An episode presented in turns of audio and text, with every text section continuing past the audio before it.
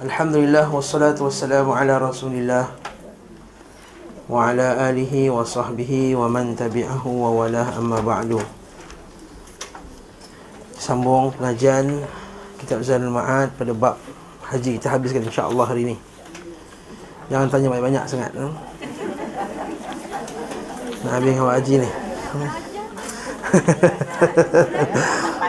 Astagfirullah. Okay. Surah empat ratus enam puluh satu, insya-Allah. Okay. Pada kuliah terakhir kita bincangkan berkenaan dengan pembahagian unta tu dibahagi pada tujuh ataupun sepuluh. Okay. Dan yang yang kuat dalam mazhab Syafi'i adalah uh, lembu bagi tujuh, kambing seekor. Okay. Kalau kambing seekor, kalau lembu boleh bagi tujuh, atau unta boleh bagi tujuh ataupun sepuluh. Kalau tak mampu boleh bagi sepuluh. Tengok, tengok unta tu besar mana.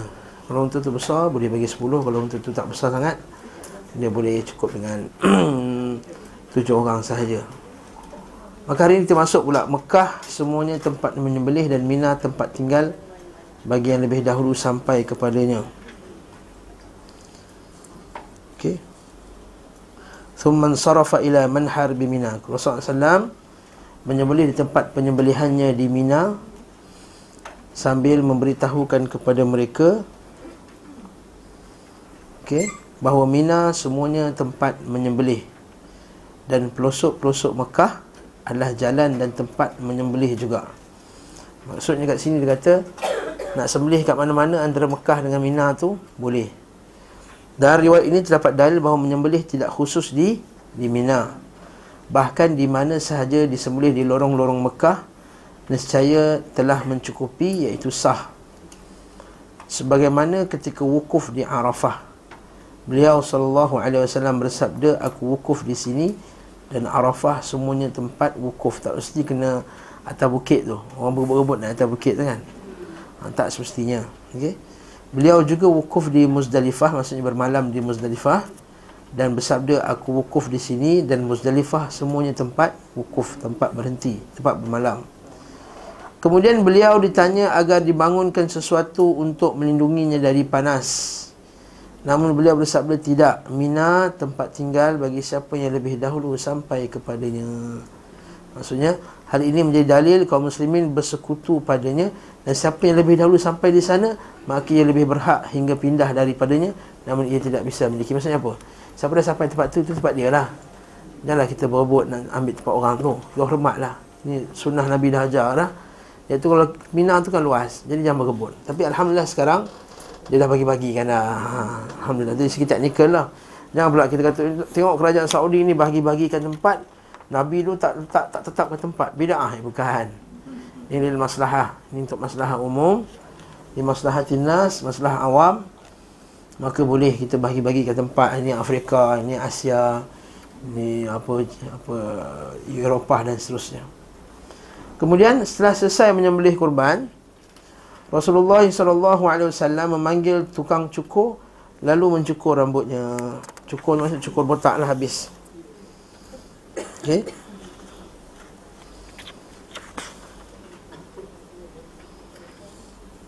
Okay. Beliau bersabda kepada tukang cukur, dia adalah Ma'mar bin Abdullah, dan saat itu sedang berdiri di bahagian kepalanya dengan memisau, dengan memegang pisau, dan melihat ke wajahnya, wahai Ma'mar, Rasulullah sallallahu alaihi wasallam membiarkanmu berada dekat telinganya, sementara di tanganmu terdapat pisau cukur. Oh, maksudnya bahaya kan? Okay. Ma'mar berkata, benar, wahai Rasulullah. Sesungguhnya yang demikian itu termasuk nikmat Allah subhanahu wa ta'ala kepadaku dan kurnianya. Kenapa dia kata itu nikmat? Dapat cukur kepada Nabi, nikmat lah tu. Dan yang kedua, itu menunjukkan apa? Bila dia boleh duduk kat telinga Nabi sallallahu alaihi wasallam dengan memegang pisau. Maksudnya apa? Ha, maksud dia dipercayai. Dia dipercayai oleh Nabi sallallahu alaihi wasallam untuk buat benda yang berbahaya kepada badan Nabi sallallahu alaihi wasallam. Okey. Maksud itu tanda pengiktirafan terhadap imannya kepada Nabi Muhammad sallallahu alaihi wasallam. Okey. Beliau bersabda, benar, jika demikian aku menyetujui nya untukmu. Riwayat ini disebutkan oleh Imam Ahmad. Imam Bukhari berkata dalam sahihnya, mereka mengatakan bahawa yang mencukur Nabi sallallahu alaihi wasallam adalah Ma'mar bin Abdullah bin, Nad- bin Nahdah bin Auf so, bin, bin Nadlah bin Auf. Betul ke saya baca nama dia ni? Hmm. Nadlah Nadlah nama dia bin Auf. hmm. Qala al-hallaq, beliau berkata kepada tukang cukur, ihliq tak ahliq, hmm. cukurlah bahasa Arab dia, khudh ya, okay. Seraya mengisyaratkan kepada bahagian kanan. Ha, dalil bahawa cukur bahagian kanan dulu. Ketika selesai, beliau sallallahu alaihi wasallam membahagikan rambut kepada orang yang dekatnya. Ha, ini, inilah kita kata dalil yang rambut Nabi tu ada. Okay. Tapi rambut yang ada sekarang ni, wallahu'alam, rambut Nabi ke bukan rambut Nabi. Ha, dia kata panjang, apa berjela-jela panjang. Dia kata rambut Nabi ni tak mati, dia kata. Hmm. Hidup. Ha, lepas tu dia panjang. Wallahu a'lam bissawab. Jadi kita bukannya mempertikaikan yang rambut tu barakah. Kita kata rambut Nabi semuanya barakah, badan Nabi semua barakah. Air liur Nabi barakah, darah Nabi barakah, kencing Nabi pun barakah. Tapi kita katakan tak confirm daripada Nabi sallallahu alaihi wasallam. Yang bawa ke rambut yang jual ke Kesultanan Brunei tu, ha, pun tak boleh bawakan sanad rambut tu. Dan jika ada sanad sekalipun, kita tak kenal siapa dalam sanad tu. Faham tak? Tujuan sanad adalah untuk kita memeriksa kesahihan berita tersebut. Jadi kalau dalam sanad tu ada mamat yang tak dikenali, ada orang yang tak dikenali, bagaimana kita nak periksa kesahihan hadis tersebut? Sebab hadis yang sahih mesti sanadnya tu pun sanad yang sahih. Dan sanad yang sahih, dia ada syaratnya. Perawinya kuat ingatan, perawinya tak rosak agamanya, sanadnya bersambung, tidak terputus dan tidak juga pelik. Okey, maka kita buat syarat sanad yang sahih. Tapi sekarang ni mereka tak boleh bawa bukti. Jadi kita pertikaikanlah kesahihan tersebut. Okey, kita pertikaikan kesahihan tersebut. Kita bukan tak kata rambut Nabi tak barakah. Kita kata rambut Nabi barakah. Kata Syekh Abdullah Al-Judai, satu profesor dekat Universiti Madinah, dia kata apa saja kesan-kesan Nabi sallallahu alaihi wasallam yang ada pada zaman sekarang ini, semuanya tak dapat dipastikan kesahihannya. Ha. Tak ada yang confirm. Pedang Nabi ke apa semua dawaan. Tak ada langsung dalil yang sahih, bukti yang sahih untuk kita uh, kata itu daripada Nabi sallallahu alaihi wasallam. Okey? Sambung di sini. Dan kemudian Nabi sallallahu alaihi wasallam, dia tak tinggalkan kita benda tu je. Yang dia tinggal pada kita adalah hadis yang suruh kita ikut. Bukan kita bergebut-gebut cari rambut, cari apa tak. Ha, para sahabat tidak bermusafir untuk mencari rambut, ada tak? Kita baca dalam kitab sahabat musafir seratus kilometer beratus-ratus ke batu. So apa nak mencari rambut Nabi, tak ada. Ha, para sahabat musafir untuk mencari hadis Nabi ada. Tabi'in musafir untuk mencari hadis banyak. Ada mencari rambut. Wallahu a'lam bissawab. Hmm? Setelah itu beliau bertanya, apakah uh, di sini ada Abu Talhah? Lalu Nabi sallallahu alaihi wasallam menyerahkan rambutnya itu kepada beliau seperti ini. Lewat ini terdapat dalam Sahih Muslim. Maksudnya sahabat yang dapat rambut, siapa nama dia? Abu Talha. Dan kemudian Abu Talha bagi-bagi kan. Yang dia dapat rambut segenggam besar ni tu, macam mana? Sebeban rambut tu. Mana datang? Rambut Nabi dia bagi-bagi. Sahabat dia berapa ribu. Ketika pergi haji ada berpuluh ribu sahabat yang pergi dengan Nabi sallallahu alaihi wasallam. Mesti seorang dapat dua tiga helai je seorang. Dia boleh dapat sebeban. Ha, dia kata rambut tu berkembang, beranak. Saya kata, Masya Allah. Kita tunjukkanlah buktinya. Yang rambut tu boleh potong, terus beranak, terus beranak. Yang lagi best satu ustaz, tak sebut nama ustaz ha. Ustaz ni asyik sebut nama orang je. Dia kata nak tengok rambut Nabi, ambil torchlight, tengok. Kalau ada bayang-bayang, itu bukan rambut Nabi. Kalau tak ada bayang-bayang, itu rambut Nabi. Sebab Nabi daripada cahaya. Dusta lagi. Allahu Akbar. Ha, kalau tak kalau tak live ni aku dah sebut nama dah ustaz tu. Ha. Ha. Tapi mana nak sebutlah. Alhamdulillah. Dusta atas Nabi sallallahu alaihi wasallam. Nabi bukan dicipta daripada cahaya. Nabi daripada An-nasu kulluhum min Adam wa Adam min turab. Manusia daripada Adam, min ma'in mahin. Suma ja'alnahu fi qararin makin. So manusia selepas Nabi Adam alaihi salam min ma'in mahin, daripada air mani. Lepas tu bila Nabi sallallahu alaihi wasallam kata awak daripada mana? Minal ma', aku daripada air.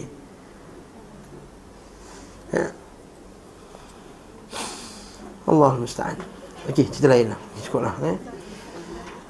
Akan tetapi Imam Muslim meriwayatkan pula dalam sahihnya dari Anas, dia berkata ketika Rasulullah sallallahu alaihi wasallam selesai melempar jamrah dan menyembelih korban, beliau sallallahu alaihi wasallam pun mencukur rambut. Beliau menyodorkan kepada tukang cukur kepalanya, maksudnya hulu kepalanya bahagian kanan, lalu dicukurnya. Kemudian beliau sallallahu alaihi wasallam memanggil Abu Talhah Al-Ansari dan memberikan rambut itu kepadanya. Setelah itu beliau sallallahu alaihi wasallam menghulurkan kepalanya bahagian kiri dan bersabda, cukurlah. Maka tukang cukur pun mencukurnya, lalu diberikannya kepada Abu Talhah sambil berkata, bahagikan ini di antara manusia. Dari riwayat ini seperti anda lihat sendiri bahawa bahagian Abu Talhah adalah rambut bahagian kanan. Sudah riwayat pertama, Imam Bukhari kata bahagian kiri. Kan bahagian pertama tadi, dia suruh kita cukur. Kenapa dia cukur bahagian kiri? Bagi bahagian kiri kepada Abu Talhah. Ha, Imam Nawawi, Imam uh, Ibn Qayyim benda ni pun dia, dia perhatikan kanan ke kiri, kanan kiri, ya, detail. Okay. Al-Hafiz Abu Abdullah Muhammad bin Abdul Wahid Al-Maqdisi, Abu Abdullah Al-Maqdisi berkata Imam Muslim menukilkan riwayat Hafs bin Ghiyath dan Abdul Al-A'la bin Abdul A'la dari Hisham bin Hasan dari Muhammad bin Sirin dari Anas bahawa Nabi sallallahu alaihi wasallam menyerahkan kepada Abu Talhah rambut kepalanya bahagian kiri. Dan beliau menukil dari Sufyan bin Uyainah daripada Hisham bin Hasan bahawa Nabi sallallahu alaihi wasallam menyerahkan kepada Abu Talhah rambut kepalanya bahagian kanan. Beliau berkomentar, menurutku riwayat Ibnu Aun dari Ibn Sirin memperkuatkan riwayat Sufyan. Wallahu a'lam.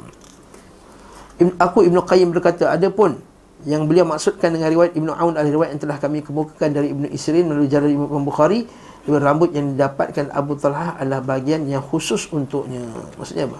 Maksudnya Abu Talhah ada special, yang lain bagi-bagikan kepada orang lain. Okey. Perkara yang menguatkan lagi bahawa bahagian Abu Talhah secara khusus adalah rambut kelapa bahagian kiri. Apa rambut kelapa? Kepala ni. Sabar je, ha? Ha? Kepala ni rambut kelapa pula. Ha, kena. Alah sikap Nabi sallallahu alaihi wasallam yang memberi secara umum, kemudian memberi secara khusus. Ini adalah sunnah kebiasaan beliau dalam memberi. Apa maksud dia? Apa maksud dia? Kalau kita baca hadis Nabi sallallahu alaihi wasallam, ada berapa keadaan yang Nabi ni, kadang-kadang Nabi ada, ada benda yang Nabi bagi umum, kemudian daripada ramai-ramai yang Nabi umum, Nabi panggil seorang special. Haa, untuk orang yang special. Contohnya, kita bincang dulu hadis berkenaan dengan Abu Hurairah. Ingat tak yang susu tu? Yang dia ada sebekas susu, Nabi kata, bagikan semua orang. Bila bagi-bagi semua orang, Nabi kata, ah, ini untuk engkau Abu Hurairah, special. Begitu juga dengan masalah makanan, dalam masalah pakaian, dalam masalah, ada Nabi yang bagi khusus kepada orang tertentu. So apa? Sebagai tanda pengiktirafan dia, sebagai tanda orang tu ada kelebihan yang tertentu. Ini dalil bahawa manusia ni ada kelebihan level tentu dalam masalah iman dan agama. Dalam kes, kita baca dalam kes perang Khaybar, ha, kan? Ketika Nabi nak bagikan bendera, Nabi kata aku akan bagi bendera ni kepada salah seorang sahabat yang dia cinta Allah, Allah Ta'ala cinta dia. Maka semua berebut-rebut, siapa yang dapat bendera ni? Rupanya Ali radhiyallahu anhu dapat. Kan? Ada orang semua berebut, dia berharap dapat dapat apa hijrah dengan Nabi sallallahu alaihi wasallam. Tak semua dapat. Dan dapat hijrah dengan Nabi sallallahu alaihi wasallam siapa? Abu Bakar As-Siddiq. Ini kata, lepas tu kita kata Nabi sallallahu alaihi wasallam ada benda yang dia buat spesifik, ada benda yang dia bagi kepada orang tertentu sebagai sama ada tanda pengiktirafan atas usaha yang spesifik Rasulullah, ataupun memang Allah Ta'ala nak melebihkan dia di atas sesuatu umat yang satu kaum dia yang lain. Ya? Uh, tuan-tuan boleh cek lagi dah hadis Sahih Bukhari, Sahih Muslim, banyak macam ni. Ini cara Nabi. Inilah sunnah kebiasaan beliau sallallahu alaihi wasallam dalam memberi. Sebab apa? Kerana kadang-kadang bila kita ni, kita bagi, katakan kita bagi hadiah semua orang, tapi ada satu orang tu kita bagi special. Apa jadi kat orang tu? ha, dia rasa ha, special, tanpa, tanpa mengecilkan hati orang lain. Kadang-kadang kita ni macam katakan ramai-ramai ni kan, ada orang baru datang Yayasan Taklim contohnya, kita bagi hadiah. Orang yang baru kita bagilah special sikit hadiah kat dia, kita bagi kitab kat dia. Jadi orang lama jangan kata ustaz, saya ustaz bagi dia, dia dah baru. Macam mu'alafil qulub lah, ha. Nak lembutkan hati dia, Masya Allah. Ta'liful qulub, ta'liful qulub, nak lembutkan hati dia, ha. Jangan pula kita senior tak dapat, ha. sepuluh tahun dah belajar Yayasan Taklim, relax lah, ha. Ha. Lepas tu kata Nabi sallallahu alaihi wasallam, itu hadis-hadis kan, hadis Sahih Bukhari, Nabi bagi sebahagian orang lebih pada orang lain. Sehingga seorang sahabat kata, ya Rasulullah, kenapa kau tak bagi kat dia ni, sedangkan dia ni mukmin? Ha. Dan kata, bal huwa muslim. Nabi bagi lagi kat orang tu lebih. Kenapa kau tak bagi kat dia ni, sedangkan dia mukmin? Nabi kata, bal huwa muslim. Nabi kata, akhirnya di hujung hadis tu Nabi kata, kalaulah bukan kerana aku takut mereka ini terbe- terbenam wajahnya ke dalam neraka, aku dah bagi dah kat yang ni.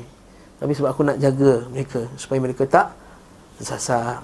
Ambil hati. Begitu juga ketika Abu Sufyan masuk, masuk Islam, bila harta rampasan perang, bagi Abu Sufyan bukan banyak-banyak, sampai sahabat lain jealous. Kenapa Nabi bagi Abu Sufyan lebih? Abu Sufyan minta lagi, tambah lagi, minta lagi, tambah lagi, minta lagi, tambah lagi. Kenapa Nabi bagi lebih? Sebab ada benda yang Nabi nakkan daripada orang. Ini kita kata, uh, bukan kita terpolitik Nabi, tapi ini adalah cara kita nak uh, tarik hati orang, supaya kita dia lebih dekat dengan sunnah. Faham tak tu? Ini pula yang diindikasikan oleh kebanyakan riwayat. Pada sebagian riwayat itu dikatakan beliau sallallahu alaihi wasallam bersabda kepada tukang cukur, cukurlah, selain memberi isyarat kepada bahagian kanan, lalu membahagi bahagian buatnya kepada orang-orang yang dekatnya. Setelah itu beliau mengisyaratkan tukang cukur kepada bahagian kiri, maka ia pun mencukurnya, dan beliau sallallahu alaihi wasallam memberikannya kepada Ummu Sulaim. Keterangan ini tidak bertentangan dengan Abu Talha, sebab Ummu Sulaim adalah isteri Abu Talha. Ummu Sulaim mak siapa? Ummu Sulaim mak siapa? Anas bin Malik. Ha, Ummu Sulaim mak Anas bin bin Malik. Ay, tapi Anas bin Malik, ha. Abu Talha mak bapa lain. Ha, mak daripada bapa lain. Eh, beliau memulai dengan bahagian kanan, lalu membahagikan satu atau dua helai rambut di antara manusia. Nampak? Membahagikan satu atau dua helai rambut. Yang kau dapat sebeban tu mana, Mat? Okay. Kemudian dilanjutkan dengan bahagian kanan, dilakukan seperti itu. Setelah itu beliau bersabda, apakah di sini ada Abu Talha? Abu Talha ni dua tau dalam sahabat. Satu Abu Talha miskin, satu Abu Talha kaya. Secara zahir nampak ini Abu Talha yang miskin tadi. So Anas bin Malik bukan anak orang kaya. So, apa dalil kita kata Anas bin Malik bukan orang kaya? Sebab masa Anas, masa Nabi sampai kat Madinah, mak dia kata aku tak ada benda nak bagi. Ha, kalau dia orang kaya mesti bagi macam-macam. So Abu Talha yang satu lagi dia dalam ladang. Ha, masa kita baca hadis yang Nabi sallallahu alaihi wasallam keluar tak ada makanan tu kan. Satu hari Nabi keluar tak ada makanan, Nabi lapar, jalan-jalan-jalan. Tapi nampak Abu Bakar. Abu Bakar sejalan time ni lapar, nak hilang lapar jalan-jalan. Jalan-jalan jumpa Omar pula. Apa jalan waktu ni? Waktu ni orang tak berjalan. Nak hilangkan lapar. Dia jumpa jalan. Akhirnya jumpa Abu Talha. Abu Talha jemput datang rumah. Abu Talha nak sembelih lembu ataupun kambing, anak lembu ataupun kambing. Maka sementara nak tunggu kambing tu, bagi dulu kurma, bagi dulu macam-macam dulu semua. Ha, kan? Bagi entree yang putih kata. Ha. Hmm? Bagi dulu apa semua ni. Lepas tu dapat kambing pula. Itu akhirnya Nabi kata, kamu akan ditanya tentang nikmat ini, eh? Kamu akan ditanya tentang nikmat yang kamu dapat. Jadi zahirnya yang Abu Talha ni Abu Talha yang, yang miskin, yang dalam ni, yang cukur ni. Lafaz ketiga beliau sallallahu alaihi wasallam menyerahkan kepada Abu Talha rambut kepalanya bahagian kiri, lalu beliau memotong kukunya dan membahagikannya kepada manusia. Imam Ahmad rahimahullahu ta'ala menyebutkan dari hadis Muhammad bin Abdullah bin Zaid bahawa bapaknya menceritakan kepadanya, sungguhnya dia menyaksikan Nabi sallallahu alaihi wasallam di tempat penyembelihan, dan di sana terdapat seorang laki-laki Quraisy membahagi-bahagikan bahagian korban. Beliau tidak mendapatkan sesuatu dan tidak pula sahabatnya. Rasulullah sallallahu alaihi wasallam mencukur rambutnya di, di pakaiannya dan memberikan kepadanya. Ha, jadi ini hadiah-hadiah sebab apa? Sebab apa? Sebab dia bagi-bagikan daging tadi kan? Ha, ini kita kata bagi balasan. Dia memang betul balasan akhirat tu betul, kita nak balasan akhirat. Tapi kadang-kadang kita bagi token of, orang putih kata, token of appreciation. Ha. Allah tak adalah ni tak sunnah ni, kita akhirat je. Oh tak. Kita bagilah something. Ha, bagi something untuk dia supaya dia rasa dihargai. Bila Rasulullah sallallahu alaihi wasallam mencukur rambutnya di bahagian pakaian dan berikan kepadanya, maka lelaki itu membahagi-bahagikannya kepada sejumlah lelaki. Lalu beliau memotong kukunya dan memberikannya kepada sahabatnya. Ia berkata, sungguhnya ia pada kami disebut dengan Al-Hinna' dan Al-Katmu. Itu rambut Nabi tadi. Al-Hinna' iaitu uh, apa tu yang letak rambut tu apa? Hinna' lah, apa tu? Inai, inai. Ha, Allahu Akbar. Al-Katmu sejenis, sejenis inai juga, tapi dia warna kuning. Al-Hanna' dia warna merah. Al-Katmu dia warna kuning. Nabi sallallahu alaihi wasallam berdoa memohon ampunan untuk mereka yang mencukur rambut sebanyak tiga kali. Maksudnya yang botakkan kepala tiga kali. Ha, ni orang pergi umrah kerana dia, dia sayang nak potong rambut kan. Ha, nanti ada meeting ni, oh, kata, susah lepas tu. Jadi kan nak potong botak tak handsome dia kata. Okay? Dan mereka memendekkan rambut satu kali je. Ha, jadi yang potong-potong sikit-sikit ni, Nabi doa sekali. Tapi ni untuk lelaki lah. Eh? Ma'ruf lah lelaki. Kebanyakan dari sebahagian kebany- sementara sebahagian lain hanya memendekkannya. Demikian sementara sementara Allah Subhanahu wa taala berfirman, sesungguhnya kalian akan memasuki Masjidil Haram insya-Allah aminin muhalliqina ru'usahum muqassirin. Ayat Quran surah Al-Fath itu, kamu akan masuk Masjidil Haram insya-Allah dalam keadaan aman sambil mencukur-cukur rambut dan memendekkannya. Dari bahawa memendekkan tu boleh, bukan tak boleh. Cuma Nabi melebihkan orang yang cukur. Hmm. Dan perkataan Aisyah radhiyallahu anha, aku memakaikan wangian pada Rasulullah sallallahu alaihi wasallam untuk ihramnya sebelum beliau ihram dan untuk tahallulnya sebelum beliau tahallul. Menjadi dalil bahawa mencukur adalah salah satu rangkaian manasik dan meninggalkannya bukan sesuatu yang terlarang. Okey, maksudnya cukup gunting biasa boleh. Jadi ini kita kata kalau tak habis lagi cukur, maka dia, dia belum lagi terlepas daripada tahallul. Maka dia ada lagi larangan-larangan ihram yang masih lagi dia perlu patuhi. Ha, jadi kadang-kadang orang ni dia tangguhkan potong ha, cukur kepala kan. Dia kata kita cukur kat kat barber kat luar tu lah. Lepas tu dia terlupa. Ha, lalu dia tutup kepala dia. Dia dah, dah, dah, dah lega. Orang lain semua dah habis. Dia akhirnya terbuat benda larangan tersebut. Okey. Ha, jadi hati-hati kepada siapa yang uh, yang menangguhkan, yang lambatkan cukur. Kalau kita nak cukur dekat Marwah tu, kat mana tempat cukur kepala habis tak ada. Takkan nak ambil gunting oh, kat situ. Kotorlah kawasan tu. Jadi kita buat dekat luar, dekat luar tu kan ada banyak, lima belas rial ada, sepuluh rial ada dekat luar sana. Ada soalan kat sini? Wangian tu saya tak jelas yang Aisyah tak wangian pada ihram tu sebelum sebelum Nabi tahallul memang sebelum Nabi ihram memang Nabi pakai minyak wangi. Minyak wangi diletakkan pada kain ihram, bukan pada pada kepala Nabi sallallahu alaihi wasallam sebelum ihram, untuk ihramnya sebelum beliau ihram. Untuk ihram maksudnya untuk dia masuk Haji, umrah tu, masuk haji tu. Wangian di kepala dia. Ha, yes. Perawi kilat kepala yang kita jumpa sebelum ni hadis tu. Ya. Yeah. Ini adalah sambungan, ini adalah riwayat lain yang Nabi, yang Aisyah kata aku pakaikan wangian untuk ihramnya dan untuk tahallulnya sebelum dia tahallul. Maksudnya bukan sebelum dia tahallul, tahallul maksudnya untuk tahallul. Maksudnya dah habis tahallul, dialah yang letakkan juga minyak wangi pada Nabi sallallahu alaihi wasallam. Ni dah habis dah. Lepas tahallul lah. Okey. Lepas tahallul lah tu maksudnya. Okey. Mana boleh pakai minyak wangi sebelum tahallul? Atau boleh kita fahami yang minyak wangi ni sebelum tahallul yang kedua tu. ha, kan ada nafar awal, ada nafar thani kan. Nafar awal, nafar thani, iaitu kalau orang ni dia, kalau tak habis lagi haji, dia tak habis haji lagi, tapi dia boleh tahallul awal kan. Tahallul awal, tahallul thani. Tahallul awal yang kata boleh buka baju apa semua, tapi cuma tak boleh buat apa je. Tak boleh bersama dengan suami isteri kan, sampai, sampai hari yang ke, hari habisnya, hari-hari hari-hari tasyrik tu, ataupun hari nafar thani tu apa semua, nafar awal ataupun nafar thani tu.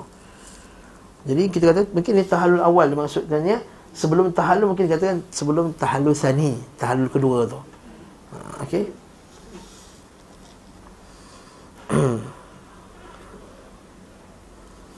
Saya okey, penulis mendukung pendapat yang mengatakan Nabi sallallahu alaihi wasallam tidak tawaf selain tawaf ifadah setelah beliau ifadah ke Mekah. Ini isu yang panjang. Okey, tapi kita baca jugalah sebab nak tahu detail dia. Selanjutnya Nabi sallallahu alaihi wasallam tawaf ifadah ke Mekah sebelum zuhur. Kita tahu kan Nabi Haji dah habis semua, kita pergi tawaf ifadah. Tapi orang Malaysia lain, kadang-kadang dia pergi Mekah dulu, dia tawaf ifadah dulu kan, dia stay kat Mekah, dia duduk kat Mekah, orang semua tengah sibuk dekat Mina, orang Malaysia kat Mekah. Lepas tu orang Malaysia boleh semayang, semayang raya. Betul tak? Orang Malaysia boleh, orang pergi haji boleh pergi semayang raya. Ada kan? Ada yang berlaku. So apa sebab dia stay kat Mekah, dekat Mekah? Okey. Okey, tak apalah. Ala kulli hal, ada pula yang dia tawaf dulu kemudian baru dia pergi Mekah. Ada kes pula dia tangguhkan tawaf ifadah last. Betul tak? Maksudnya dia kita sampai Mina, dia ah ha, dia stay lah. Dia mana tak tak payah Uh, tak payah pergi Mekah balik. Sebab nanti bila pergi Mekah tawaf ifadah dengan patah balik ke Mina balik. Jadi kerajaan Malaysia pertama haji tengok kata ini susah dari segi teknikal apa semua.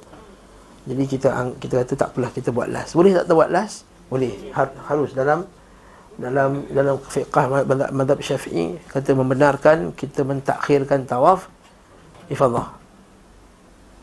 Tak ada masalah kat sini.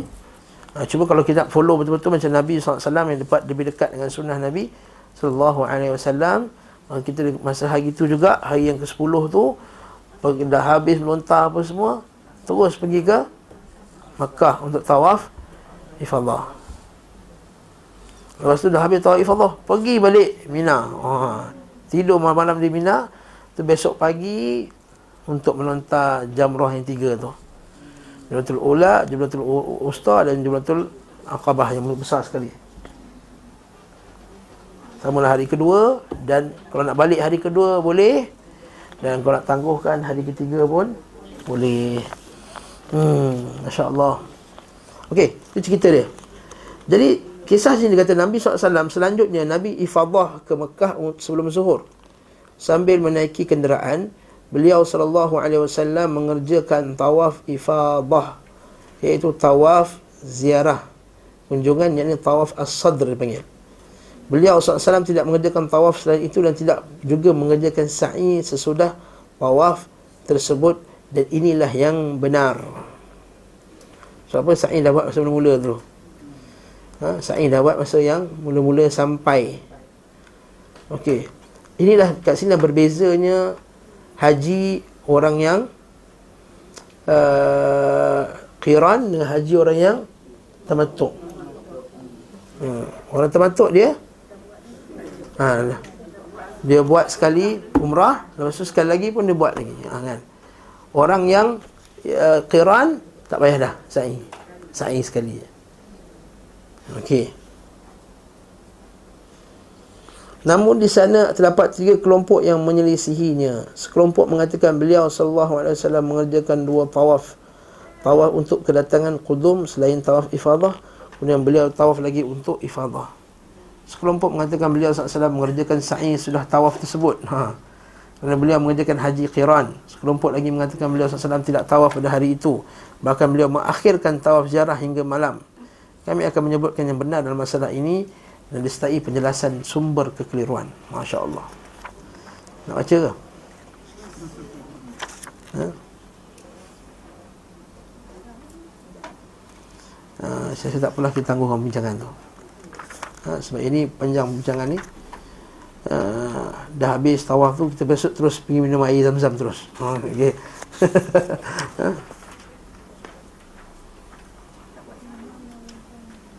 Hmm. Kita terus langkah, minum air zam-zam, nak masuk peralatan beliau, minum sambil berdiri.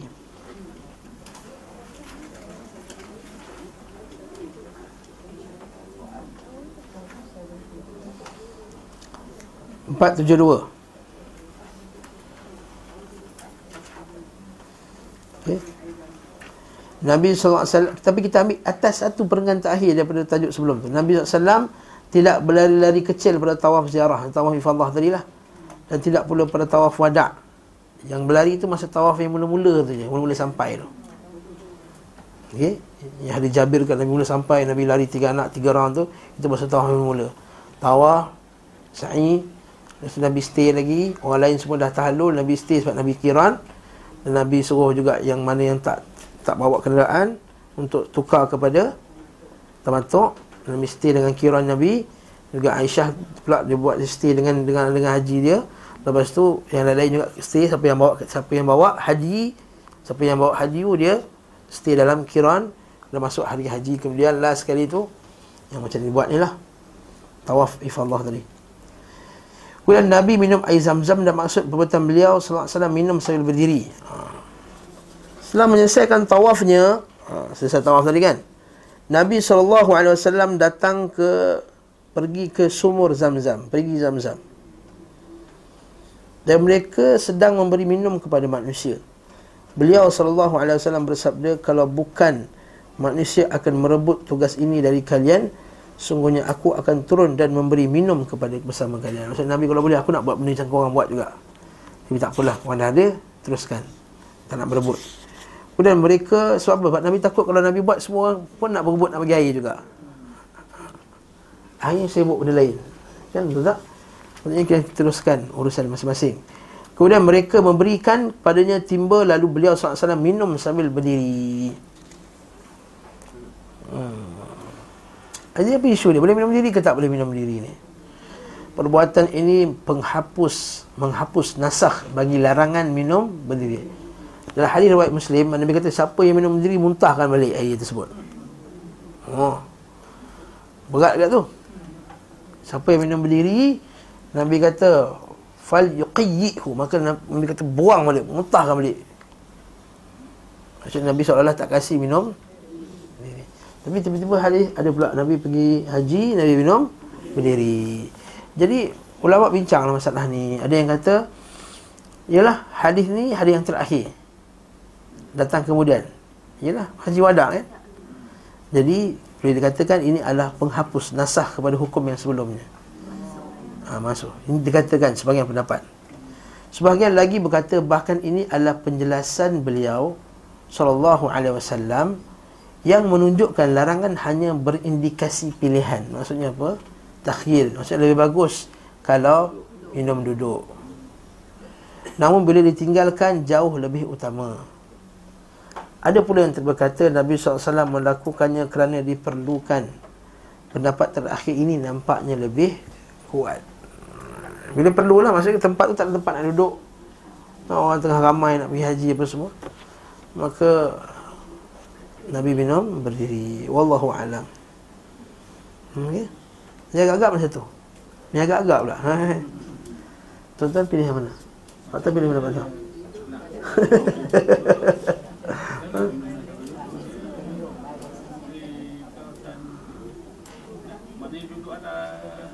Duduk, duduk. Ni lah, duduk. Cangkung. Ha. Ni. Macam mana? Okey. Wallahu a'lam bissawab. Okey. Sebulannya kalau boleh minum duduk, minum duduklah. Ada kursi kosong ni, ha, duduklah. Ha. Tapi kalau tengah-tengah highway, tengah-tengah pasar, pas, pasar pasar pasar malam, tak nak duduk tengah-tengah pasar malam tu. Kan? Pasar ikan. Pasar ikan, kan? Pasar burung, air-air pun semua nak duduk macam mana? Jadi minumlah berdiri. Mana yang boleh minum duduk, kita minum duduk. Ha. Cangkung kita duduk. Nabi sallallahu alaihi wasallam tawaf ifadah di atas haiwan tunggangannya. Ini dalil pula ni, bawa satu satu pengajaran pula nanti kan. Okay. Apakah tahu beliau sallallahu alaihi wasallam kali ini menunggang haiwan atau berjalan kaki? Imam Muslim mengutip dalam sahihnya dari Jabir, ia berkata, Rasulullah sallallahu alaihi wasallam tawaf di Kaabah pada Haji Wada' di atas haiwan tunggangannya. Beliau menyentuh rukun dengan mihjan, itu tongkat pendeknya miliknya, agar manusia dapat melihatnya, dan beliau berada di atas mereka, dan supaya orang bertanya kepadanya, sesungguhnya manusia telah mengerumuninya. Dalam sahihain dari Ibn Abbas, dia berkata, Nabi sallallahu alaihi wasallam tawaf pada Haji Wada' di atas unta, dan beliau menyentuh rukun dengan mihjan. Tawaf ini bukanlah tawaf wada', sebab dalam riwayat kata Nabi dalam Haji Wada' Nabi tawaf atas unta, tapi bukan maksudnya tawaf wada'. Sebab ada berapa kali tawaf masa Nabi Haji? Dua ke tiga? Dua ke tiga? Dua ke tiga? Tiga lah mula-mula yang sampai. Lepas tu tawaf ifadah, lepas tu tawaf wada'. Okey, tiga. Nah, tawaf ini bukanlah tawaf wada' kerana tawaf wada' terjadi di malam hari. Begitu pula ia bukan tawaf kudum. Kerana apa? Kan tawaf kudum Nabi berlari-lari. Kan? Jabir kata Nabi berlari-lari anak. Maksudnya takkan berlari-lari naik turun balik, naik turun balik tak kan? Tawaf ini bukan aja. Begitu pula bukan tawaf kudum kerana dua hal. Kerana dinukil oleh jalan sahih bahawa Nabi sallallahu alaihi wasallam berlari-lari kecil pada tawaf kudum, sementara tidak ada seorang pun yang mengatakan haiwan tunggangannya membawanya berlari-lari kecil. Ha. Pandai kat Ibn Qayyim ya, cara dia. Dia peli ya. Kedua, perkataan Asy-Syarid bin Surai Suwaid, aku ifadah bersama Rasulullah sallallahu alaihi wasallam, kedua kakinya tidak menyentuh tanah hingga sampai ke jam'an. Okey, ada tempatlah. Secara lahirnya, ketika beliau sallallahu alaihi wasallam mengerjakan tawaf ifadah, kedua kakinya tidak menyentuh tanah hingga kembali. Namun hal ini tidak dapat dipertentangkan dengan pelaksanaan dua salat salat tawaf. Maksudnya Nabi walaupun naik kenderaan juga, lepas tu Nabi salat sunat tawaf. Mungkin maksudnya tak sentuh kaki tu, maksudnya tak sentuh kaki berjalan lah. Mungkin turun untuk sembahyang, tapi tak turun untuk berjalan. Sebab lepas tawaf sunat. Ha. Macam orang kata lah, dia ni dari K L sampai ke Melaka tak sentuh tanah pun, tapi dia sentuh dekat, tapi dia berhenti arena, pergi kencing ke apa ke, ha, tak sentuh tanah. Faham maksudnya? Terus je, tak ada berhenti-berhenti. Jadi kita boleh faham macam tu lah. Wallahu a'lam bissawab. Aku Ibn Qayyim berkata secara lahirnya masa Asy-Syarid bin Suwaid ala ifadah dari Arafah. Oleh kerana itu beliau mengatakan hingga datang ke jam'an, iaitu Muzdalifah, bukan ifadah ke Kaabah pada hari raya kurban. Hal itu tidak betul-betul pula bertentangan dengan perbuatan beliau sallallahu alaihi wasallam turun di tengah perjalanan untuk kencing, kerana beliau sallallahu alaihi wasallam turun bukan untuk melakukan perjalanan. Apa saya sebut tadi kan? Dan juga hanya dalam waktu yang singkat. Wallahu a'lam bissawab. Isu seterusnya, Nabi sembang zuhur kat mana? Ha. Kan? Nabi sembang kat Masjidil Haram ke? Ha? Masa haji itulah sepuluh hari bulan tu. Nabi solat di Mina ke? Nabi solat dekat Mekah. Okey. Masya Allah, Ibn Qayyim detail eh. Selanjutnya Nabi sallallahu alaihi wasallam kembali ke Mina, lalu terjadi perbezaan tentang di mana beliau sallallahu alaihi wasallam solat zuhur saat itu. Dalam As-Sahihain Bukhari dan Muslim dari Ibnu Umar bahawa beliau sallallahu alaihi wasallam ifadah pada hari raya kurban, kemudian kembali dan salat zuhur di Mina.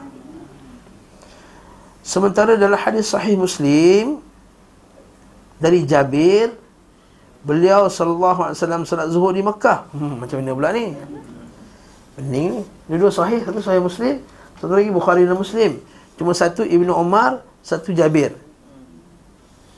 Ha, kita tengok macam mana para ulama dia terjih. Ha, para ulama dia terjih. Dia buat terjih. Dia buat cara nak pilih pendapat yang lebih kuat. Okey. Para ulama berbeza pendapat dalam terjih, dalam memilih yang lebih kuat dalam salah satu dari dua perkataan tadilah, dua dalil tadi. Tadi apa dua tadi? Satu Ibnu Umar yang kata Nabi solat dekat Mina, satu lagi hadis Jabir dan Nabi solat dekat Mekah. Okey. Pertama, riwayat ini dinukil dua sahabat. Tentu sahaja keduanya lebih utama dan diunggulkan daripada satu orang. Ha. Yang pertama, cara terjihnya dia pilih siapa lagi hebat. Ha, antara Jabir dengan Ibn Umar, siapa lagi hebat? Ha, Ibn Umar lagi hebat lah. Jadi semayang dekat Mina.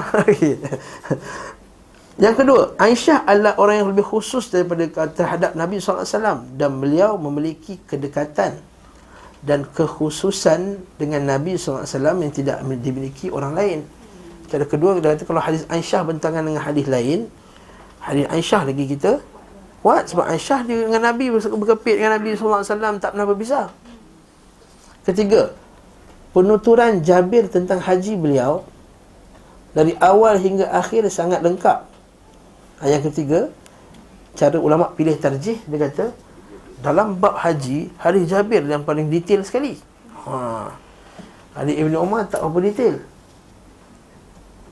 Jadi seolah-olah dalam bab haji, Jabir lah yang tahu, yang tengok Nabi punya perbuatan daripada awal sampai habis. Masya Allah.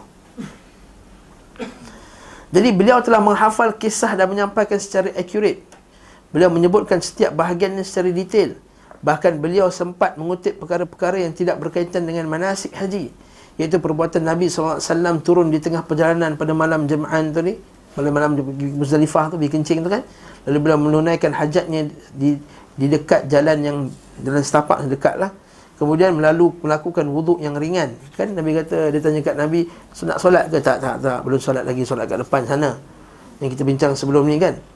Barang siapa, dan barang siapa sempat merangkum perkara seperti ini, tentu lebih detail, tentu lebih tepat dia punya pendapat. Sebab Nabi detail, Nabi tahu. Kencing Nabi pun Nabi tahu, eh Jabir tahu. Takkanlah solat zuhur tak tahu. Ha. Ini cara tarjih. Yang keempat, Haji Wada' berlangsung di bulan Mac. Oh, Masya Allah. Ibn Qayyim dikira ni. Mac, Maret. Musim di mana terjadi kesamaan antara lama waktu malam dan siang. Bulan dua belas musim sejuk, malam lagi panjang. Bulan lapan, bulan enam, musim panas, siang lagi panjang. Jadi dia kata bulan Mac ialah yang seimbang. Apa kena-mena seimbang pula ni? Apa kena-mena dengan zuhur ni? Kejap lagi tengok ni. Dia kata apa? Sementara Nabi sallallahu alaihi wasallam berangkat dari Muzdalifah sebelum fajar terbit menuju Mina. Berkhutbah di hadapan manusia, sembelih unta dekat apa ekor unta, enam puluh lebih unta kan, dan enam puluh tiga yang bakinya disambung oleh Ali radhiyallahu anhu. Kemudian dia cukur rambut, kemudian membahagikannya, masak daging, makan, lempar jamrah, pakai minyak wangi, kemudian pergi Tawaf Ifadah pula. Agak-agak lama tak benda tu? Mestilah lama. Lalu beliau tawaf dan minum air Zam-Zam. Setelah minum nabith, air rendaman kurma di gayung, beliau sempat berdiri memerhatikan mereka yang sedang memberi minum jemaah haji. Semua perbuatan ini secara zahirnya tidak dapat diselesaikan pada waktu yang singkat, yang memungkinkan baginya kembali ke Mina dan masih sempat mendapat solat zuhur di sana. Ha, dia kata ha, ini hujah dia macam tu. Sebab Nabi solat zuhur lepas tawaf, itu confirm. Jadi kalau balik ke Mina balik, dah masuk asar, dah tak sempat semayang zuhur. Hmm Macam mana tu? Jadi dia kata kemungkinan Nabi semayang dekat Mekah lah. Haa, ini menguatkan pendapat Jabir lah. Salah satu dari hadis yang kontraksi ini menyebutkan kebiasaan, dan satunya menyebutkan sesuatu di luar kebiasaan. Salah satu kebiasaan beliau sallallahu alaihi wasallam pada saat mengerjakan haji tersebut adalah salat di mana beliau sallallahu alaihi wasallam tinggal bersama kaum muslimin. Maksudnya apa? Nabi akan solat bila orang semua dah stay ramai-ramai kat tempat tu, kita solat. Nabi tak suka semayang seorang-seorang macam tu. Sikap Nabi, Nabi tak suka semayang seorang-seorang. Nabi kalau boleh kita semayang sama-sama semua. Ha, itu antara sunnah yang kita perlu faham juga. Ha, tu kalau saya tengok Ustaz Usaini, dia kalau buat semayang ni mesti tak tunggu. Okay, kita ramai-ramai tunggu. Seorang pun kadang Nabi kadang-kadang dia tunggu juga. Sementara Jabir dan Aisyah radhiyallahu anha menyebutkan perkara di luar kebiasaan. Maka riwayat ini lebih patut diterima dan lebih mungkin dikatakan accurate. Maksudnya macam ni. Ya, ada riwayat yang biasa, ada riwayat yang tak biasa. Jadi yang hadis yang biasa Nabi semayang berjemaah dengan ramai itu yang biasa Nabi buat. Tapi dalam keadaan haji ni dia kata keadaan yang luar biasa, orang tengah ramai, kelang kabut apa semua, Jadi Nabi sembahyang sendiri juga. Jadi kata hadis Aisyah lagi kuat. Sebab apa? Dia benda yang luar biasa berlaku. Mesti orang semua ingat, betul tak? Mesti orang ingat dan orang memberikan perhatian pada hadis tersebut. Jadi ini pendapat yang melebihkan pendapat Aisyah dan Jabir. Ada yang kata hadis Umar lagi hebat, dia kata. Sebab pertama, sekiranya beliau salat zuhur di Mekah, tentu para sahabat tidak akan mengerjakan salat di Mina sendiri-sendiri. Betul tak? Okey. Sahabat tidak akan mengerjakan salat di Mina sendiri atau berkelompok-kelompok. Bahkan pasti mereka akan salat di seorang imam. Ni siapa imam kat Mina tu? Ha. Betul tak? Isu dia ni. Kalaulah Nabi Nabi Nabi sembahyang zuhur kat Mekah. Sahabat yang ada kat Mina tu yang dah, dah, dah balik ke Mina apa semua, siapa yang jadi imam? Ha. Siapa-siapa? Siapa-siapa tu siapa? Mesti datang riwayat dia. Sebab beribu-ribu orang. Kalau beribu mesti orang sembahyang dengan satu imam. Ha. Jangan, jangan bayang macam, macam kita sekarang ni sembahyang masing-masing tu tak kat Mina kan. Itu dalam kemah tu sembahyang sikit, itu sembahyang sikit, dia sembahyang sikit. Okay. Itu zaman di mana mereka semua akan, kalau tak ada Nabi, dia akan tengok siapa yang lagi, siapa lagi sini lah. Maka pasti dia akan tengok. ha. Bahkan masih mereka solat di belakang seorang imam yang menggantikan posisi beliau. Sementara hal seperti ini tidak pernah dinukil daripada seorang pun. Tidak mungkin seorang berdalih beliau sallallahu alaihi wasallam telah menunjuk pada orang imam ini. Tak ada pula Nabi kata, kau nanti sampai kat Mina, kau jadi imam. Tak, mesti ada datang riwayat tersebut. Tidak boleh dikatakan pula kalau bukan kerana pengetahuannya akan kembali ke Mina dan solat untuk mengimami mereka, tentu beliau akan mengatakan, jika solat telah tiba dan aku tidak ada pada kalian, hendaklah solat mengimami kalian fulan dan fulan. Dan kedua, sekiranya beliau sallallahu alaihi wasallam solat di Mekah, maka akan solat mengikutinya sebahagian penduduk Mekah, yang tentu saja sebagai orang mukim. Jika demikian, beliau sallallahu alaihi wasallam, Nabi akan memerintahkan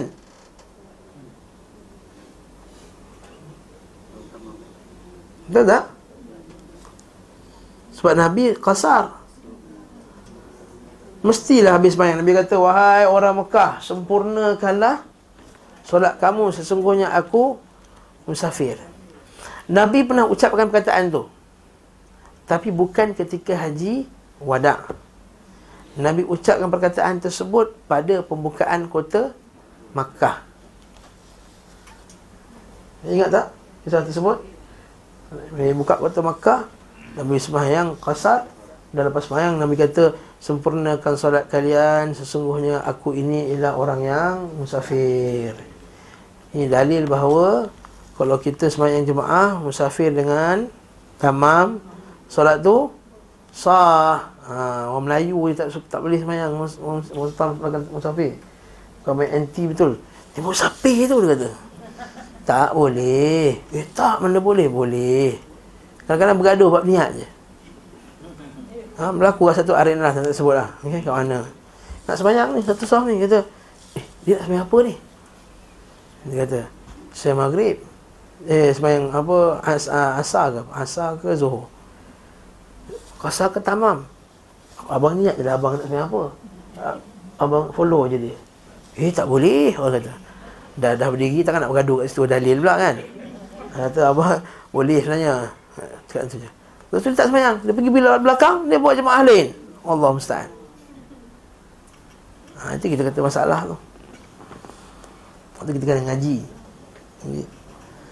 Ketika termasuk perkara yang diketahui bersama ketika beliau sallallahu alaihi wasallam tawaf, maka dilanjutkan dengan solat dua rakaat tawaf. Dan diketahui pula kebanyakan kaum muslimin yang berada di belakang beliau mengikutinya dalam perbuatan manasiknya.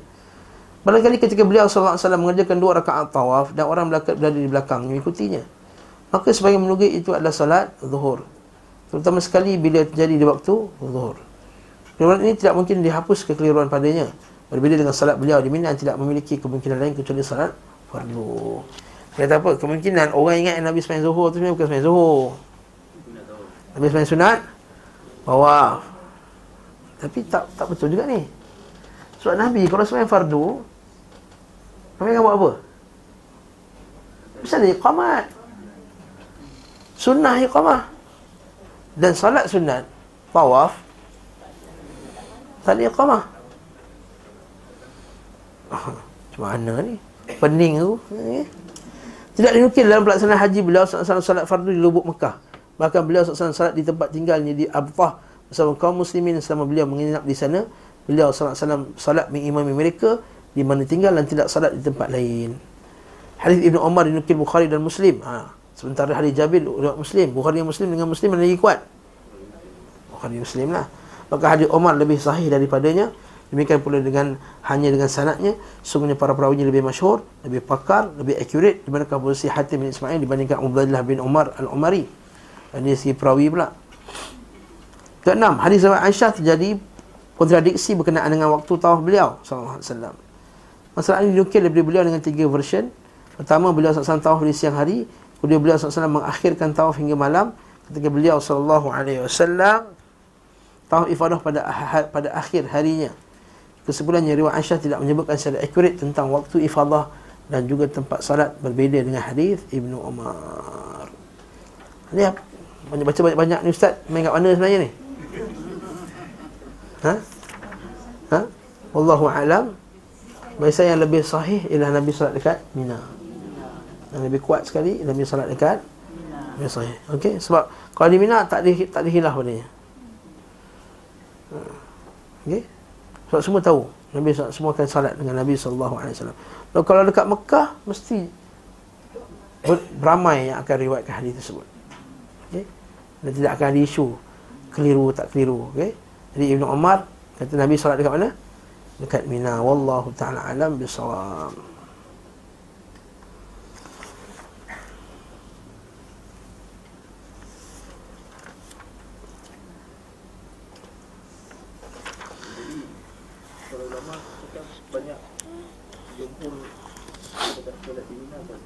Mina.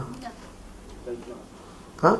Berjemaah lah. Tapi kat Mina Tak tak ijma'. Benda ni dia perkhilafkan. Yes, dia perkhilafkan. Kita pilih rajih.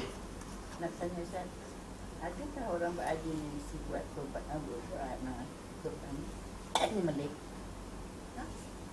Adakah semua orang yang berhaji ni berhaji ni mesti buat sendiri? Kalau dia haji tamattu' dia kena Dia kena bayar dam. Memang kena. Haji Qiran memang dia bawa hadiu. Tapi kalau haji Haji Ifrad tak ada apa. So kalau dia nak buat, dia buat sekadar sedekah ibadah kurban lah. Ibadah kurban pada hari haji tu, pada sepuluh hari bulan. Ibadah kurban kurban sunat. Hmm? Dia bagi pada siapa tu? Biasa macam dulu ada orang kutip kan. Hmm. So macam bila kita nak buat tu, Hmm, tahu eh buat bagi ejen lah. Ejen akan bagi orang miskin-miskin keliling. No, I mean bayar duit untuk ubat binatang. Ya, kalau zaman Nabi dulu, mereka semua beli sendiri, sembelih sendiri. Pak Arab-Pak Arab pun memang macam tu tu lah. Dia pergi sana, lepas tu kalau dekat Mekah, Madinah tu sebenarnya kalau kita keluar sikit tu, banyak tempat kambing-kambing boleh pilih sendiri. Kita boleh pilih sendiri. Tapi, kita tahulah kita nak, tak nak leceh, tak nak apa semua. Maka kita tak, tak apalah, biarlah izin buat kan. Wakilkan. Bab mewakilkan korban boleh tak dalam Islam? Boleh, sunnah. Bukan sunnah, dia diharuskan. Diharuskan mewakilkan korban. Macam kita wakil kat masjid tu. Orang Malaysia tu buat tu, bagi nama aja, bagi duit, bagi nama. Wakil lah tu. Ha, yang, yang patutnya kita buat sendiri. Ambil tu kita sembelih sendiri. Tapi wakilkan. Okey? Selesai? Alhamdulillah. Okay. Tapi tak pula sunnah kena baca nama setiap nama kat lembu tu. Ha, tu masalah. Ha, orang kita kan, lembu kelima daripada yang pertama, dia baca kat depan lembu tu. Pak Mat Tongko yang kedua. Ha. Tapi mungkin-mungkin dia nak bagi tahu ni lah kot. Dia nak bagi tahu orang tu kot. Takut orang tu kecil hati, nama aku tak sebut dia kata. Okey, wallahu a'lam bissawab. Ha. Okey, tawaf bagi Ummu Salamah. Ibnu Hazm berkata, Ummu Salamah tawaf pada hari itu di atas untanya dari belakang manusia. Maksudnya dekat ujung belakang-belakang. Saat itu beliau sedang sakit. Beliau beliau radhiyallahu anha meminta izin kepada Nabi sallallahu alaihi wasallam pada hari tersebut dan beliau memberi izin kepadanya. Ibnu Hazm mendukung perkataan ini dengan riwayat Imam Muslim dalam sahihnya pada hadis Zainab binti Ummu Salamah dari Ummu Salamah, dia berkata, aku mengadu kepada Nabi sallallahu alaihi wasallam bahawa diriku sakit. Jadi biasalah orang pergi Mekah sakit-sakit. Jangan jangan nak buat cerita khurafat. Ada dia sakit sebab cakap sakit lah ni. Haa, itulah orang kata jangan cakap sakit-sakit. Dia kata-kata biasalah orang sakit. Orang Melayu. Bagi tadi baru satu sembang orang kata, kita ni tak cakap-cakap. Kata ada orang tanya, letak slipper sini hilang ke? Haa, cakap macam tu, tengok slipper dia yang hilang. Cik, aku tak cakap apa-apa, sifat aku tak hilang pun. Eh, bukan sebab kau cakap, tak cakap sifat hilang. Ha. Kalau kau diam pun sifat kau boleh hilang juga. Kalau kau tak ingat nombor, memang hilang lah. Lepas tu letak sepah-sepah, mestilah hilang. Dengan takdir Allah Ta'ala kan. Eh? Dengan izin Allah Ta'ala, hilang lah. Tak berjaga-jaga, hilang lah. Apa kena-mana nak cakap, tak cakap. Ni orang Melayu ni, Allahu Akbar. Ni lah kurafat kat Mekah. Kurafat besar sekali kat Mekah tu lah. Bab-bab bercakap ni. Jangan cakap itu, jangan cakap ni. Tanya siapa, kalau tak sini siapa hilang ke tak hilang, itu pun tak boleh kata. Hai. Sabarlah. Eh. Aku mengadu kepada Nabi sallallahu alaihi wasallam, okey, bahawa diriku sakit. Bahkan kata aku sakit boleh tak dalam Islam? Boleh. Boleh. Ha. Bahkan para sahabat kata, macam Aisyah katakan, ya Rasulullah, aku ni demam. Kata, kau masih tak peduli kat aku je. Macam ni lah kalau aku mati nanti. Haa, kan?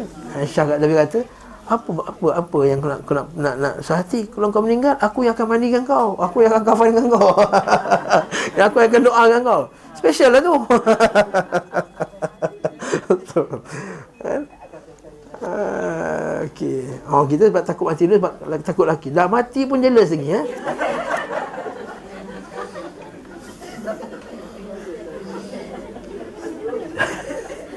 Kalau boleh kata abang dah mati, jangan kahwin dengan lain.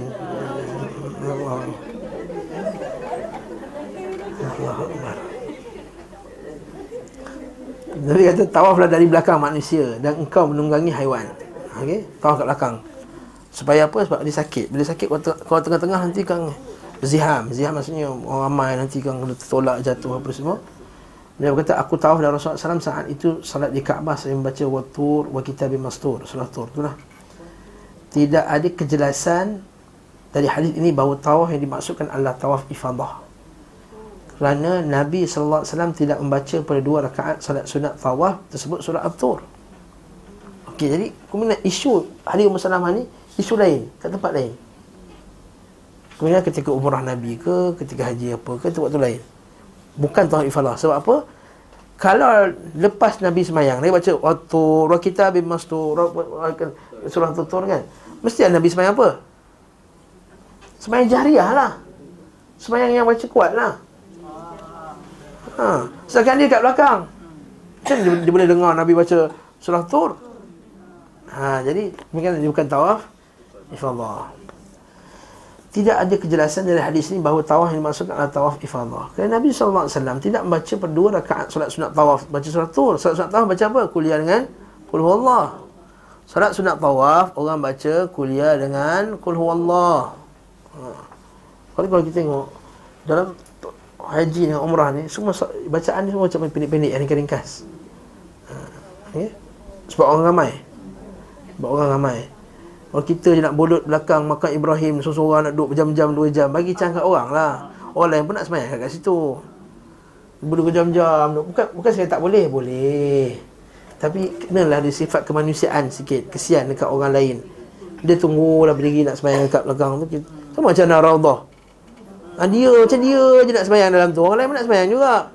Tapi bila polis tu halau, tengoklah ni Wahabi ni. Ha, Wahabi kat salah. Orang nak berdoa pun tak boleh. Kau yang bengap ke tak bagi orang lain masuk? Bagilah peluang orang lain. Lepas sembahyang dua rakaat, doa, lepas tu cabut. Kalau semua orang Islam ada panggil macam tu kan bagus. Tahu tak macam cium Hajarul Aswad? Kalau semua ada kata, dah cium dah, bagi orang lain pula. Ini kau nak masuk, nak pusing lagi, nak pusing lagi. Wah, Raudah tu kan. Eh, bagilah, bagi orang lain masuk peluang. Lepas tu kita masuk lah lepas tu.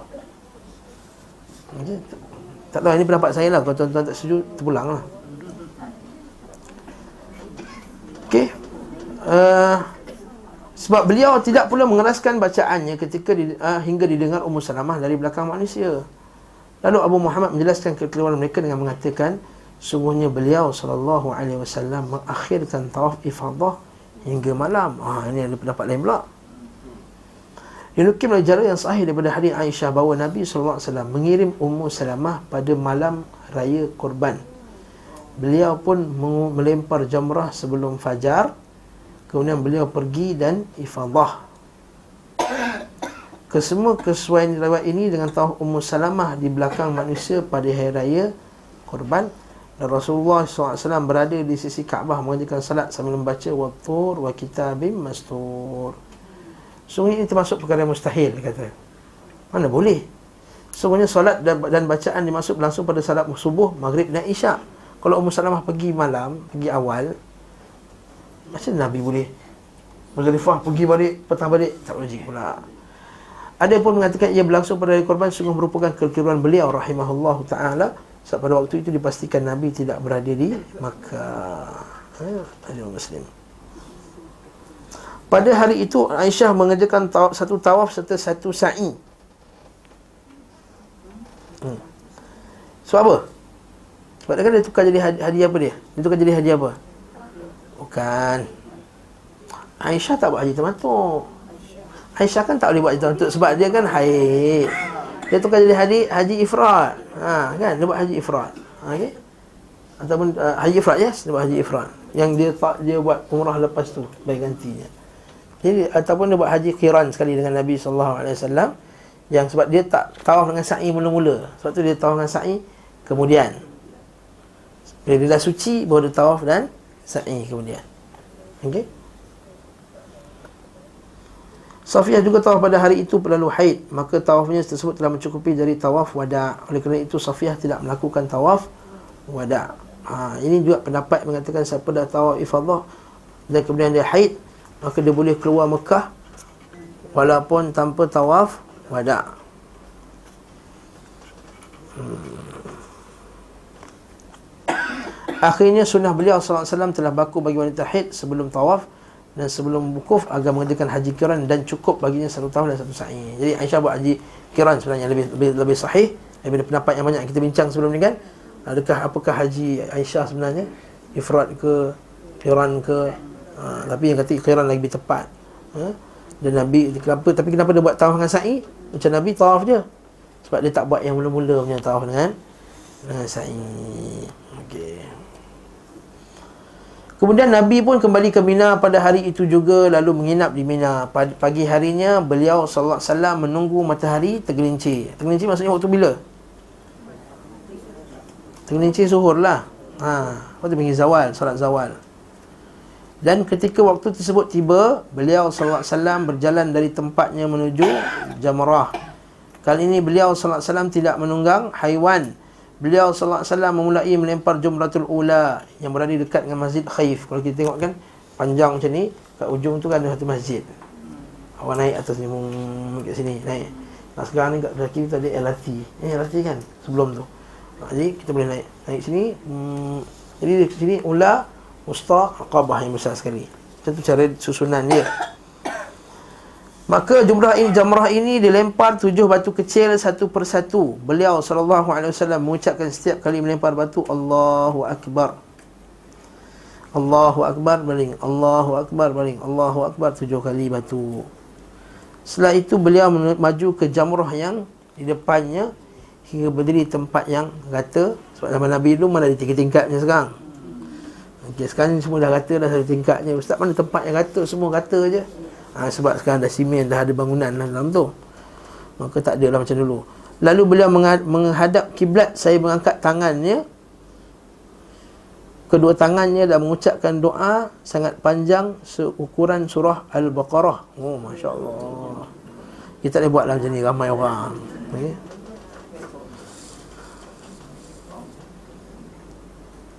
Selanjutnya beliau sallallahu alaihi wasallam pergi ke Jumratul Wusta dengan melemparinya sama seperti itu. Lalu beliau menurun ke arah kiri-kiri dari dekat lembah. Sekali beliau berdoa menghadap ke kiblat. Okey. Ke kiblat. Kiblat sini Mekah ke arah sini kan. Ini ke arah sini. Lepas tu dia kata Nabi beri antara dia dan antara jumrah kiblat menghadap ke kiblat. Okey.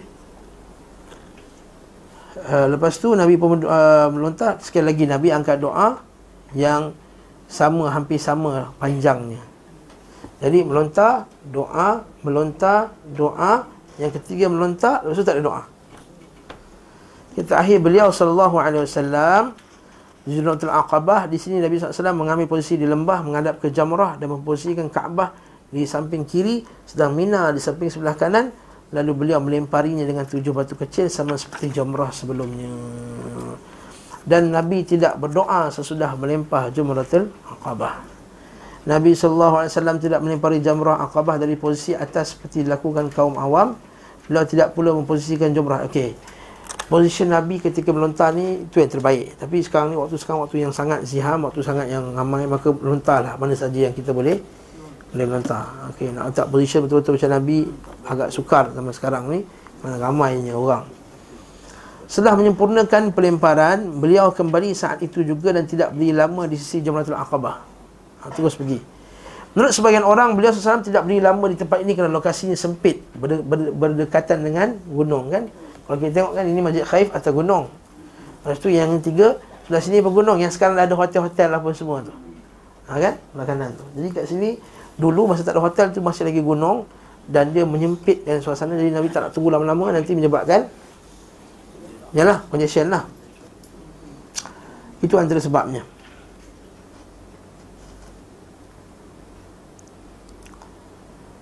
Okey. Ada pula dia kata inilah yang lebih benar, doa beliau sallallahu alaihi wasallam adalah bahagian dari ibadah itu sendiri dan sebelum keluar darinya. Setelah melontar Jamratul Aqabah bererti pelemparan telah selesai dan ibadah telah berakhir. Berdoa dalam ibadah lebih utama daripada berdoa setelah selesai mengerjakannya. Maksudnya kalau berdoa antara dua, antara tiga tadi kan, melontar, doa, melontar, doa, melontar. Jadi dia kira kan dia berdoa dalam ibadah melontar. So dia kata berdoa dalam ibadah lagi afdal daripada berdoa di luar ibadah. So Nabi tak doa sebelum melontar dan Nabi tak doa selepas melontar. Maksud Nabi dalam, sama juga macam kita uh, apa dia? Solat. Ha, dalam solat kita doa, dalam solat lagi afdal. Perkara ini sama dengan sunnah beliau sallallahu alaihi wasallam dalam berdoa dalam solat, di mana beliau sallallahu alaihi wasallam sentiasa berdoa di sela-sela salat berlangsung. eh? Rabbighfirli warhamni wajburni, ketika rukuk, ketika sekian dan seterusnya. Adapun setelah salat, dengan adapun setelah salat maka tidak dinukil bahawa beliau sallallahu alaihi wasallam berdoa padanya. Okeylah. Dia kata puak-puak Wahabi ni tak baca doa lepas sembahyang. Dia nak ikut Nabi ya. Dia pun ni sombong dengan Allah. Tak tidak berdoa lepas sembahyang. Dah hampa lagi sombong. Dalam sembahyang tak berdoa lagi dahsyat. Lepas sembahyang beria. Sama macam solat jenazah. Kan? Ha, dia dah basip baru ni keluar video dia. Tengok tak video tu? Yang dia tegur orang dalam sembahyang jenazah tu sekejap je sembahyang. Lepas habis sembahyang berjela-jela doa jenazah. Betul tak? Kenapa dalam sembahyang jenazah masa bahagian yang patut kita berdoa tu, betul-betul sungguh-sungguh tu, tak berdoa padanya. Allahumma warhamhu wa afi wa fahnu. Allahu akbar. Assalamualaikum warahmatullahi wabarakatuh. Maksudlah doa panjang. Ha. Last kopek. Eh? Tak, itu last kopek sembahyang tu. Itu itu. Hmm. Wallahu a'lam. Tapi Ibn Qayyim dalam kita baca sebelum ni kan, dia bukanlah kata dia tak kasih orang doa, tak. Nak berdoa, berdoa. Tapi jangan ilzamkan orang nak doa. Maksudnya lepas main mesti kena doa. Tak. Sebab tak, tak nukil. Anggap lepas main tu doa macam umum. Macam kita doa waktu bila-bila. Tengah-tengah duduk dalam kelas ni. Lepas tu ingat bapak. Ya Allah, hapuskanlah dosa bapak aku. Ya Allah, ampunkanlah dosa aku. Aku datang kelas ni. Semoga Allah tak hapuskan dosa ayah aku sekali. Ya Allah. Doa kat tu kan? Berdoa. Tak ada masalah. Tapi mengilzamkan. Lepas mayang, kena ada baca doa. Dengan imam. Tak baca, nanti sombong Allah Ta'ala. Kalau bangun, semua pandang. Sampai pintu orang pandang. Oh, anak siapa ni? Ha. Ha. Ustaz pula tu. Ha, ustaz pula tu. Ha. Betul? Kata je kat masjid saya tu. Ustaz pula tu. Kita semayang suara depan. Habis-habis rezeki, orang tengah suara orang, puk bangun. Rok, cabut. Macam ni sampai ke pintu orang pandang. Ha. Ha. Tak apalah, cerita lain. Barang siapa yang menukil dari beliau sallallahu alaihi wasallam hal itu berarti telah keliru. Meski di selain kitab as-sahih disebut sesekali beliau berdoa sesudah salam, namun kebenaran riwayat itu masih disangsikan. Ringkasnya tidak diragukan umumnya doa-doa beliau sallallahu alaihi wasallam yang biasa diucapkannya, diajarkannya kepada as-siddiq Allah dalam salat. Adapun tentang hadis Mu'ad, la tansa an taqul dubura kullas salah, Allahumma a'inni ala zikrika wa syukrika wa husni ibadatik, iaitu Nabi kata jangan jangan lupa baca ni di dubur dubur salah. Dubur kullu salah. Dubur kullu salah maksudnya apa? Di hujung salat. Maksudnya Allah terakhir sebelum salam. Sama halnya dengan belakang haiwan. Belakang haiwan dalam badan haiwan tu ke luar? Dalam termasuk badan dia lah kan. Dia kata fi duburul ad-dabbah atau an-naqah, an-naqah, di punggung keldai. Bukannya belakang punggung keldai tu, di punggungnya lah. Dia kata aku berlepas diri daripada lelaki yang mendatangi isterinya pada duburnya. Dubur ni sebagai badan dia lah. Ha, macam juga dubur kull salah dekat hujung solat tu lah. Namun terkadang ah tapi Ibn Qayyim tapi kadang-kadang ada juga maksud dubur ini maksudnya di luar solat. Sebab ada hadis Nabi kata apa? Tusabbihun wa tukabbirun wa tahmadun dubura dubura kulli salat. Di lepas salam. Wallahu alam. Kata Ibn Qayyim. Allahumma inna ala zikrika wa syukrika wa husni ibadatika. Yes. Ada tu? Ha, ini ala zikrika wa syukrika wa husni ibadatik.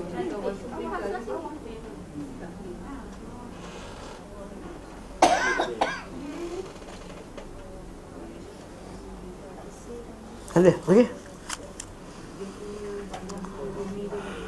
Okey, last issue sebelum kita habis, kita cepat-cepat. Nabi melempar jamrah sebelum solat Zuhur ke lepas sebelum solat Zuhur? Jadi Ibn Qayyim dia lebih cenderung bahawa Nabi melempar sebelum solat Zuhur. Maksudnya, kan Nabi melempar lepas zawal. Lepas zawal, maksudnya waktu Zuhur dah masuk. Nabi solat dulu ke baru melempar jamrah atau melempar dulu baru solat Zuhur? Jadi, Ibn Qayyim dia memandang bahawa yang lebih dekat dengan sunnah ialah dia melempar dulu baru dia. Okey. Sebab dalam hadis, saya bagi ringkasan ya, dia sebut banyak daripada Jabir. Nabi Jabir kata, bila masuk waktu solat je, Nabi melempar. Nabi melontar. Masuk lepas masuk waktu Zuhur je Nabi melontar. Tak ada pun riwayat yang kata Nabi solat Zuhur dan kemudian Nabi melontar. Sebab kalau solat Zuhur mesti ramai-ramai akan ikut Nabi solat. Sebab haji sekali je ramai pula dia ikut, mesti orang semua walau melontar juga. Tempat-tempat berdoa ketika melaksanakan haji. Dalam melaksanakan proses haji beliau ada enam tempat untuk berdoa. Pertama di Safa, yang bincang dulu kan, naik di Safa, menghadap ke kiblat doa. Yang kedua di Marwah, sampai Marwah, sampai Marwah berdoa lagi panjang. Ketiga di Arafah, yang Nabi kata doa paling makbul sekali, la ilaha illallah wahdahu la syarikalah, kan? Yang ketiga, yang keempat di Muzdalifah. Ha, malam tu berdoa. Tapi Nabi tak qiyam malam tu, Nabi tidur sampai pagi. Yang kelima di jamrah yang pertama, yang keenam di jamrah yang yang kedua. Nah, habis. Enam tempat yang kita boleh berdoa lama lah maksudnya. Yang digalakkan berdoa. Kemudian Nabi baca dua khutbah di Mina. Nabi menyampaikan khutbah kepada manusia di Mina sebanyak dua kali. Khutbah hari kurban dah jelaskan hari sebelum tu, kan? Lepas melontar apa semua tu, yang melontar Aqabah tu, Nabi baca khutbah. Adapun khutbah kedua berlangsung di pertengahan hari-hari tasyrik. Maksudnya sebelas, dua belas, tiga belas, mungkin hari dua belas tu saya buat. Dikatakan ia adalah hari kedua dari hari korban. Ada yang kata hari sebelas. Dan ia adalah pertengahan, yakni yang terbaik di antara di antaranya. Mereka yang berpendapat seperti ini berhujah dengan hadis Sarra bin Nabhan. Ia berkata, ha, panjang hadis itu saya baca maksud saja. Aku mendengar Rasulullah sallallahu alaihi wasallam telah bersabda, apakah kalian mengetahui hari apakah ini? Dia menjawab, inilah hari disebut hari Ar-Ru'us, Ar-Ru'us, Ar-Ru'us. Mereka menjawab, Allah dan Rasulnya lebih mengetahui. Beliau bersabda, ini adalah hari pertengahan dari hari-hari tasyrik. Apakah kalian mengetahui negeri apakah ini? Beliau menjawab, Allah dan Rasulnya lebih mengetahui. Beliau bersabda, ini adalah Al-Mash'ar Al-Haram, tanah haram lah. Kemudian beliau sallallahu alaihi wasallam bersabda, sungguh aku tidak tahu, barangkali aku bertemu kalian sesudah tahunku ini. Ha, ni Nabi kata, tak tahu lagi lah nama Nabi panjang ke tak. Ketahuilah sesungguhnya darah-darah kalian, harta-harta kalian, kehormatan kalian haram atas kalian. Dalam haji Nabi ni, Nabi bagi khutbah berapa kali? Nah, berapa kali Nabi baca baca khutbah? Hmm? Satu pada hari Arafah, satu pada hari Mina, yang kali ketiga pada kali ini. Kalau kita dengar khutbah Nabi, tiga-tiga semua ada cerita pasal darah itu haram, harta itu haram, dan maruah itu haram. Maksudnya, ha, maksudnya sangat penting jaga darah orang ni, ha, darah orang dan juga harta orang, hati-hati.